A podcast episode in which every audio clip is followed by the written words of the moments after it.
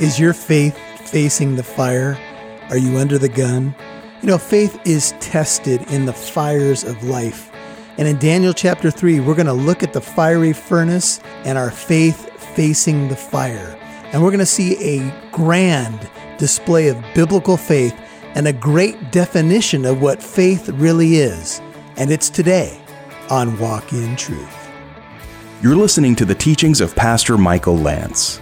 It's our goal to build up believers and reach out with God's truth to all people. Before we get to today's message, we want to let you know that this is a listener supported ministry. For your gift of any size, we would like to give you the free DVD, Dark Dangers of the Occult. Call with your gift at 844 48 Truth. That's 844 48 Truth. Now, here's Pastor Michael.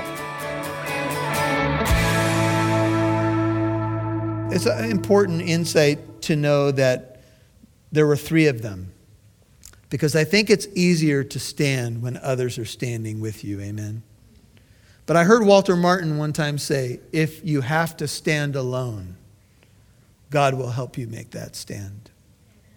Walter Martin one time said if you have the love of people and you're in the ministry and you're a preacher, thank God for that. But he said in his incredible style, but you don't need it because if God asks you to stand alone, here's my question Will you stand? And I'll tell you, I so appreciate the body of Christ because I appreciate having brothers and sisters standing with me.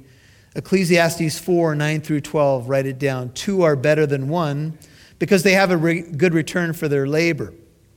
For if either of them falls, the one will lift up his companion, but woe to the one who falls when there is not another to lift him up. Furthermore, if two lie down together, they keep warm. But how can one be warm alone? And if one can overpower one who is alone, two can resist him. Listen, a cord of three strands is not what? Easily broken or quickly torn apart. A cord of what? Three strands. How many men are standing here? There are three standing together. If it be so, verse 17, our God whom we serve is able to deliver us from the furnace of blazing fire, and he will deliver us out of your hand, O king. But even if he does not, let it be known to you, O king, that we are not going to serve your gods or worship the golden image that you have set up. You can see some Jewish people who had bowed down. Amen.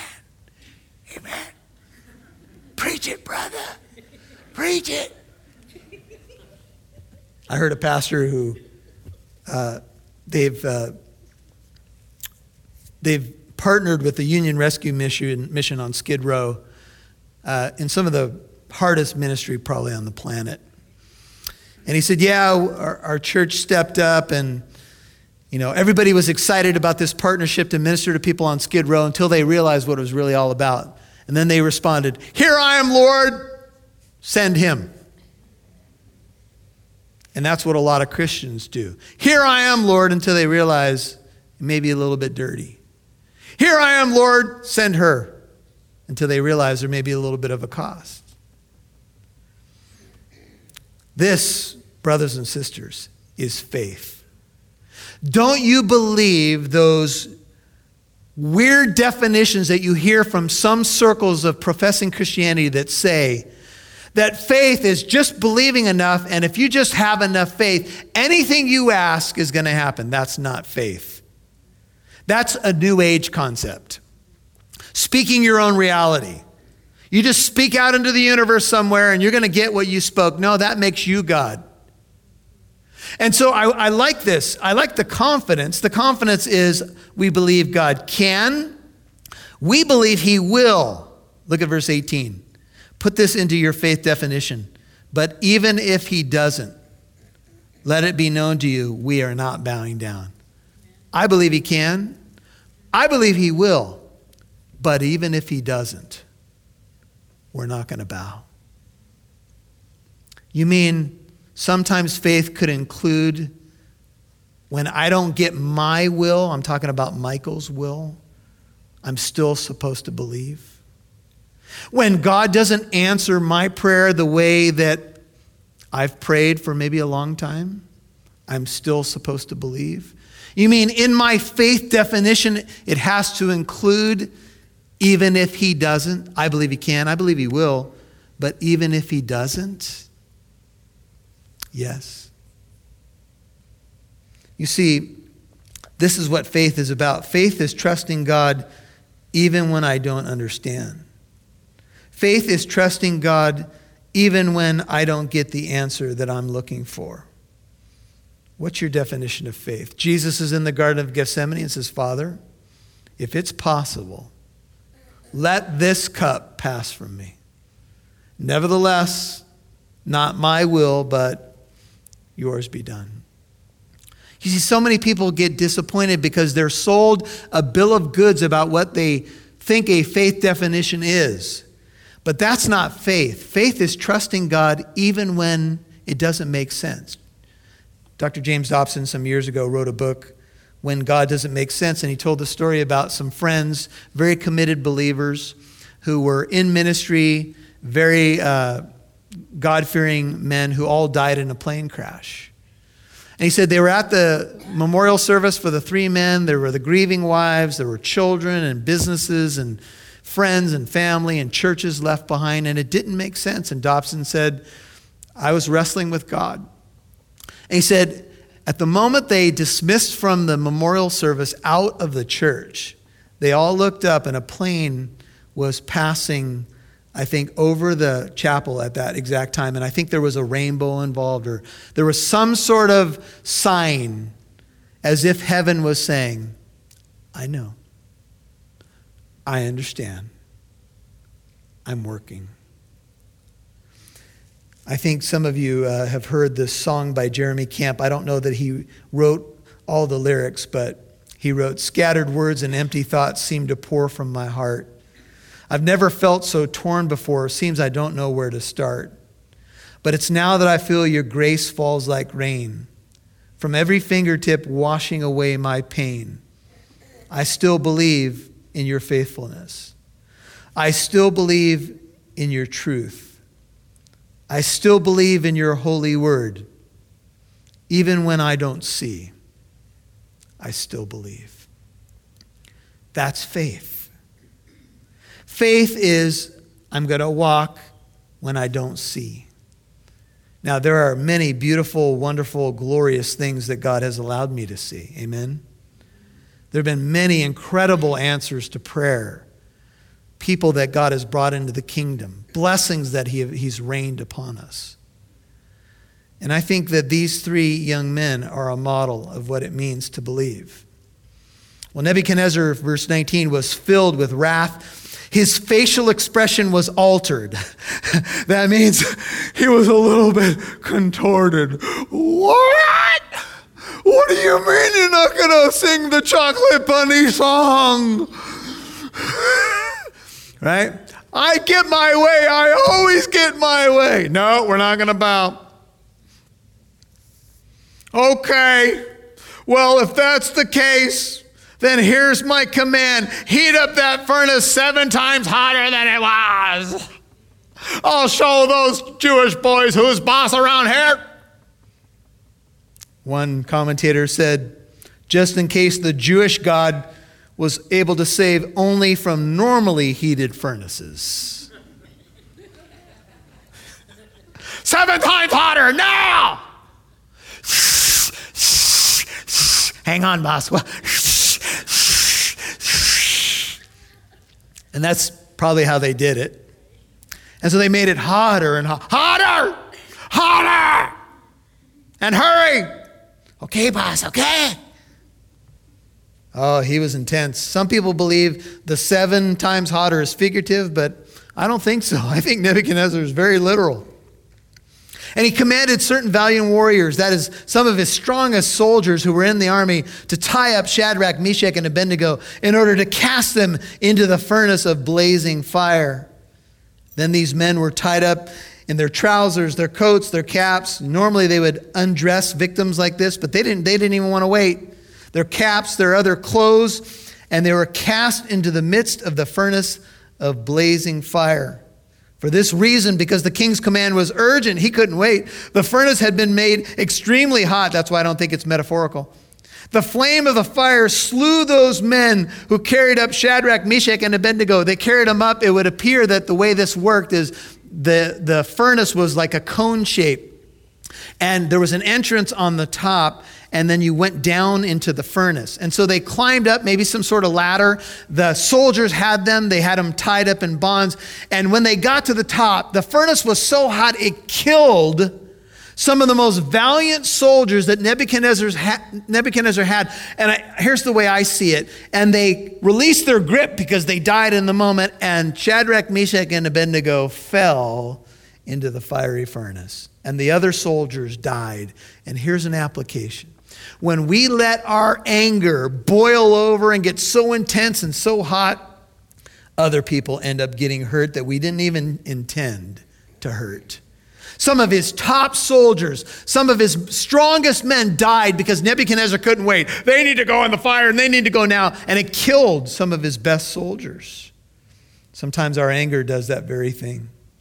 But these three men, 23, Shadrach, Meshach, and Abednego, fell into the midst of the furnace, blazing fire, still tied up. Can you imagine that moment? Okay. ah, help me now, please. This is the time when God has to work, or you're toast.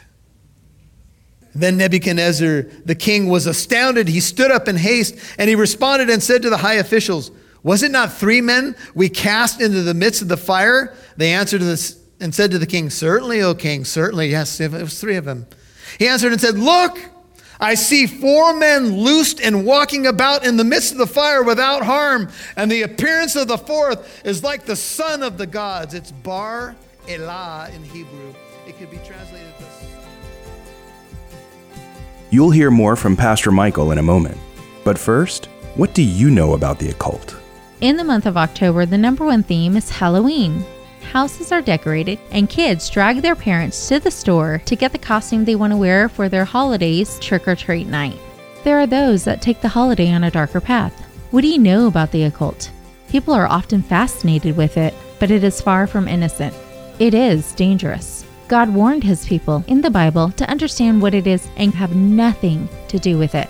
Dark Dangers of the Occult is a DVD available to you this month by Pastor Michael Lance. The video includes teachings and interviews that will help expose the occult for what it is and shine the light of Christ's power over it. Dark Dangers of the Occult is available as a thank you when you give a donation of any size in support of Walk in Truth.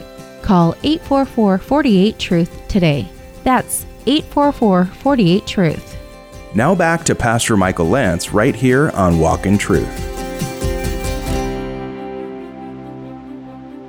This is the time when God has to work, or you're toast. Then Nebuchadnezzar, the king, was astounded. He stood up in haste and he responded and said to the high officials, Was it not three men we cast into the midst of the fire? They answered and said to the king, Certainly, O king, certainly. Yes, it was three of them. He answered and said, Look, I see four men loosed and walking about in the midst of the fire without harm, and the appearance of the fourth is like the son of the gods. It's Bar Elah in Hebrew. It could be translated the son of God or the son of the gods. Some people say it could be plural because he was a pagan. How did he see the three of them to begin with in a fire? but let alone a fourth one who, as VeggieTales puts it, was real shiny. That means he had to be more shiny than the fire. This is a powerful being. And here's something that we learn about our God He doesn't always save us from the fire, but He'll enter the fire with you. And you might say tonight, Are you sure, Pastor Michael? Are you sure that when I face my fiery furnace, when I face the fires of hell or whatever comes my way, how can I know for sure that He'll be with me in the fire? Look no further than the cross. He entered the fire of this earth and sin and death and the devil and everything He had to face for us Do you think he can meet you in the other fires of your life?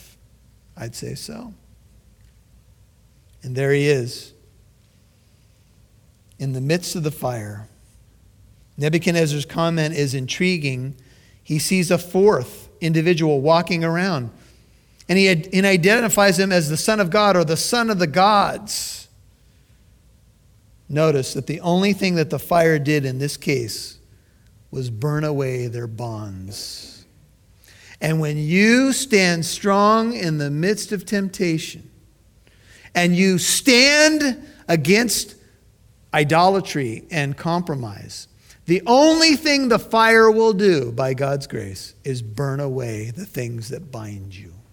Do you believe that? How many of you have experienced a time, maybe recently, where you faced a temptation maybe that you've fallen to before, and you stood your ground and you became more free as a result? Do you know there's a spiritual principle? Here's what it is. The more times you face your fires and you refuse to compromise, the more free you'll become your chains will fall away. That's the spiritual principle. And it's true. There's no safer place than in the fire with Jesus. The Lord did not remove the fire, but preserve them through the fire. You can check out Revelation 3:10 that says something like that. Things may not always go smoothly, they may not always be pain-free, but the Lord said, "I will never leave you and I will never forsake you. This is 2 Timothy 4:17. It says, "But the Lord stood with me and strengthened me, in order that through me the proclamation might be fully accomplished, and that all the Gentiles might hear, and I was delivered out of the lion's mouth." 2 Timothy 4:17 and 18. The Lord will deliver me from every evil deed and will bring me safely to his heavenly kingdom. To him be the glory forever and ever. And all God's people said, then Nebuchadnezzar came near the door of the furnace of blazing fire. He responded and said, Shadrach, Meshach, and Abednego, sorry, guys, come out, you servants of the Most High God, and come here. Then Shadrach, Meshach, and Abednego came out of the midst of the fire. Now you might think that they, their clothes were smoking and, you know, they were a bit charred and, you know, had to brush some ash off of themselves. But that was not the case. The satraps, prefects, the governors, 27, the kings, high officials gathered around. They saw in regard to these men that the fire had no effect on the bodies of these men, nor was their hair of their head singed. The Hebrew says not even a hair was out of place. Their hairdos were all perfectly spiked and everything. I'm just kidding. That's not what it means. not a hair of their head was singed, nor were their trousers damaged. Oh, this is cool. Even the new. Uh, tennis shoes were all right, nor had the smell of fire even come upon them. Can you imagine being one of the leaders and going, you look over at the strongest soldiers in the kingdom, they're dead and they didn't, they just got near the furnace. And these guys, they're intact. There's not, no smoke smell. There's no singeing in the hair. There's nothing. Would that make you go, hmm, I wonder if I'm serving the right God? Psalm 91 comes to mind. Nebuchadnezzar responded and said, he, he does this several times in the book. Blessed be the God of Shadrach, Meshach, and Abednego, who has sent his angel. Kind of messed up my day. But anyway, he has sent his angel and delivered his servants who put their trust in him, violating the king's command and yielded up their bodies so as not to serve or worship any God except their own God.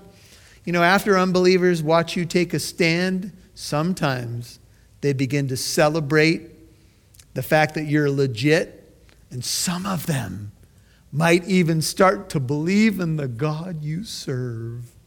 Do you know that some of them sometimes put you to a test just to see if you're legit?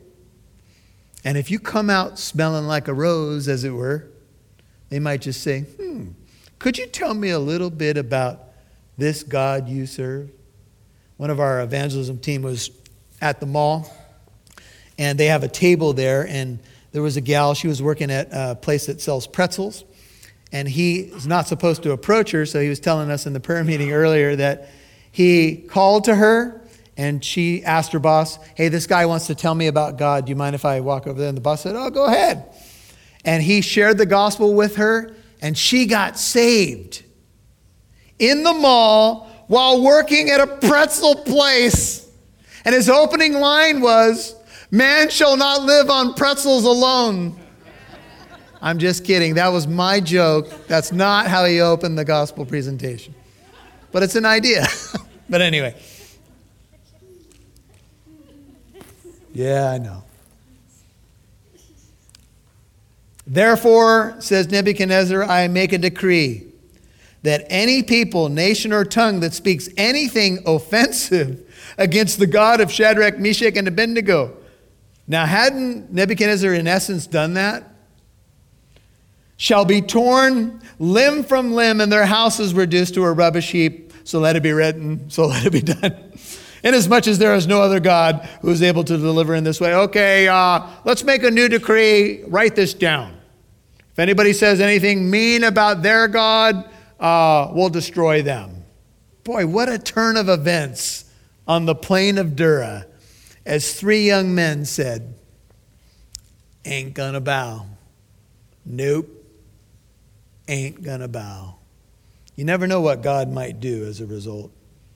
And then the king, and I would say the ultimate king, because he's sovereign in the book of Daniel, his sovereignty is on display, that he's all powerful caused Shadrach, Meshach, and Abednego to prosper in the province of Babylon. Verse 30 does say King Nebuchadnezzar obviously prospered them, but behind that was the ultimate King of Kings and Lord of Lords who entered the fire with these three young men. You're not alone. If you step out in faith, if you take your stand, He is faithful. He may not always do things the way you want in your time, but he will honor a man or a woman who takes a stand for him. Some of my notes. I know you're feeling the pressure. I know there's persecution for believing in Jesus at times. I know some of you are tempted to give up.